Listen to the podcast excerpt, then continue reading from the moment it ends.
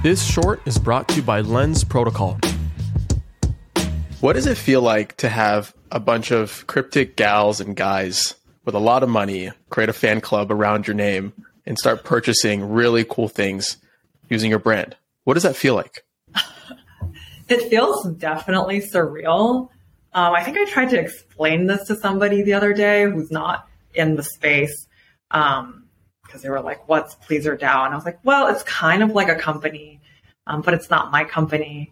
It's named after me." Just in explaining it, I was like, "This sounds really ridiculous and sounds almost fake, honestly." Um, I think it's just a testament that life is honestly so random and you know, you can do as much as you want to sort of prepare, but you just genuinely never know what's going to happen. And obviously, I'm just, it's been like a nice community for me uh, just to actually make friends with a lot of um, really cool people who are now still good friends in my life and um, learn a lot. And yeah, it's funny because at the time that PleasrDAO was born, it was just guys. There was one gal and it was me.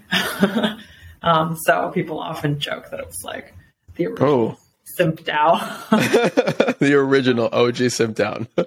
now we have gals. So yes, amazing. So when your parents ask, or when you try to explain to your parents what PleasrDAO is and all the things that you're doing in crypto and Web three, how do you typically approach that conversation?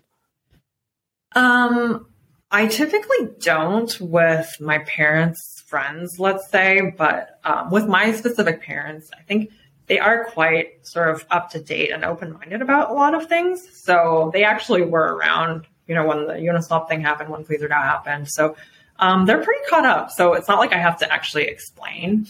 Um, I think even including Shibuya, they have a pretty good understanding of what it does and what it is and what I'm doing. So that's been really nice.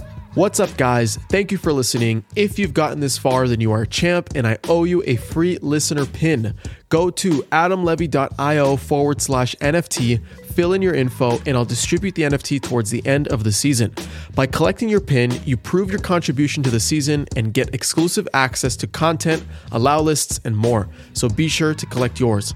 Also, please make sure to rate and subscribe to the podcast wherever you're listening. This helps me out so much. And finally, hit me up on Twitter at LevyChain. I want to hear what you're building, the latest crowdfund you're trying to complete, or if you simply want to chat. I love talking about where crypto meets the creator economy, and it's no different if it's coming from you directly. So thanks again for your support. It means the world, and I'll see you on the next episode.